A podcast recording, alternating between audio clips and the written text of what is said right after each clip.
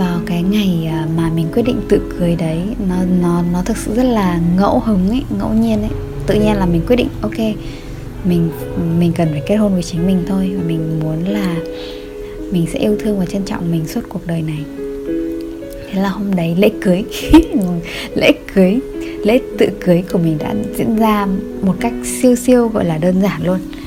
Lúc đấy là mình đang ở trong phòng và mình tự mình mình mình tự giống như là đặt tay lên trái tim mình và mình tự trao một cái nhẫn cho chính mình. Cũng là một cái nhẫn vô hình thôi nhưng nó là một cái cái cái sự cam kết rất là sâu ở bên trong ấy. Là mình nói với chính mình là tôi phương ngày hôm nay chính thức trở thành um, vợ chồng của mình. Và trong suốt cuộc đời này thì uh, tôi sẽ yêu thương và trân trọng mình che chở và bảo vệ cho mình à, tha thứ và bao dung với chính mình.